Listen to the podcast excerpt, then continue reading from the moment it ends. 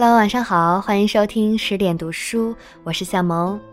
今天要和大家分享刘宇老师的《我承认我有学习焦虑》。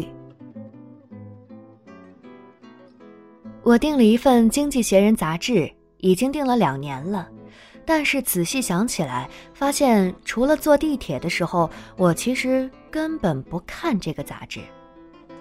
那为什么要订呢？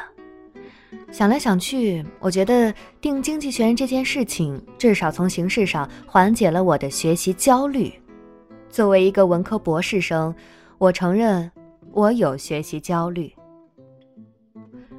据说我们生活的世界已经变成一个地球村了，而我对村里谁跟谁又打架了，谁家玉米种的最好，谁家失火了，一无所知，能不焦虑吗？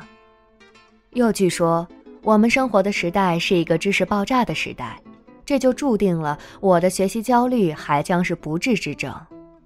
我刚学习了巴勒斯坦和以色列最近的和平协议，结果他们又打起来了。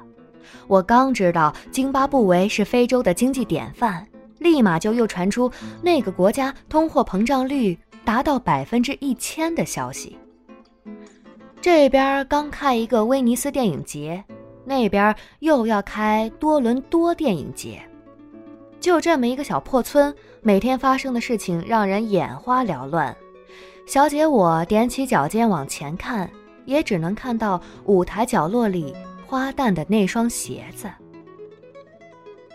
多少次半夜醒来，我睁着空空的双眼，为自己不了解巴西的政党制度，不了解东欧的私有化模式。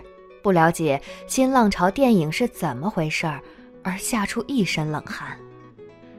黑暗中，我听见群众愤慨地谴责我：“还文科博士呢，连这都不知道。”然后我抖抖瑟瑟嗫嚅道：“不是我不明白，这世界变化快。”那天给朋友 X 打电话。他是一个电脑工程师，在纽约一个大公司工作，写程序，说是要跳槽。你们公司待遇不是很好吗？我惊讶的问。不行啊，学不到新东西。现在当然还混得下去，但是有一天万一失业，不懂市场上的新技术，那就完了。他说。看来有学习焦虑的还不仅仅是文科博士。打开某著名门户网站，其主页最显眼的位置上全都是这样的广告：北大总裁 EMBA 班，国贸研究生班两年一万九，二零零六年夏季学习风暴。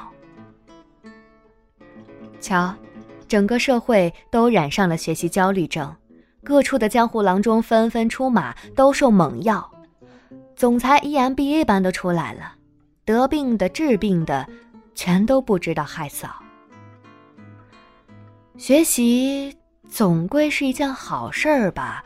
我想，毛主席教导我们说：“好好学习，天天向上。”只是，从什么时候开始，学习成了一种现代生活的强迫症了呢？人人都赶着去看急诊。我们与社会的关系，多么像一个没有安全感的女人和一个魅力四射的丈夫的关系，随时随地可能被甩掉，所以每天处心积虑地往脸上涂日霜、夜霜、眼霜、防晒霜，一直涂到脸上所有毛孔都被堵塞为止。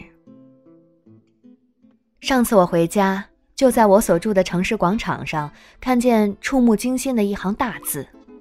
把某某市建设成一个学习性城市，估计现在“学习”这个词儿就跟口香糖似的，嚼在嘴里是很酷的一件事情。也是，三讲里面有一讲就是讲学习。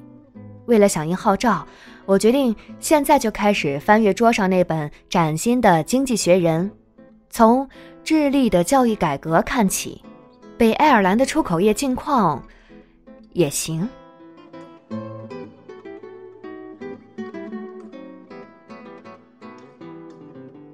文章分享完了。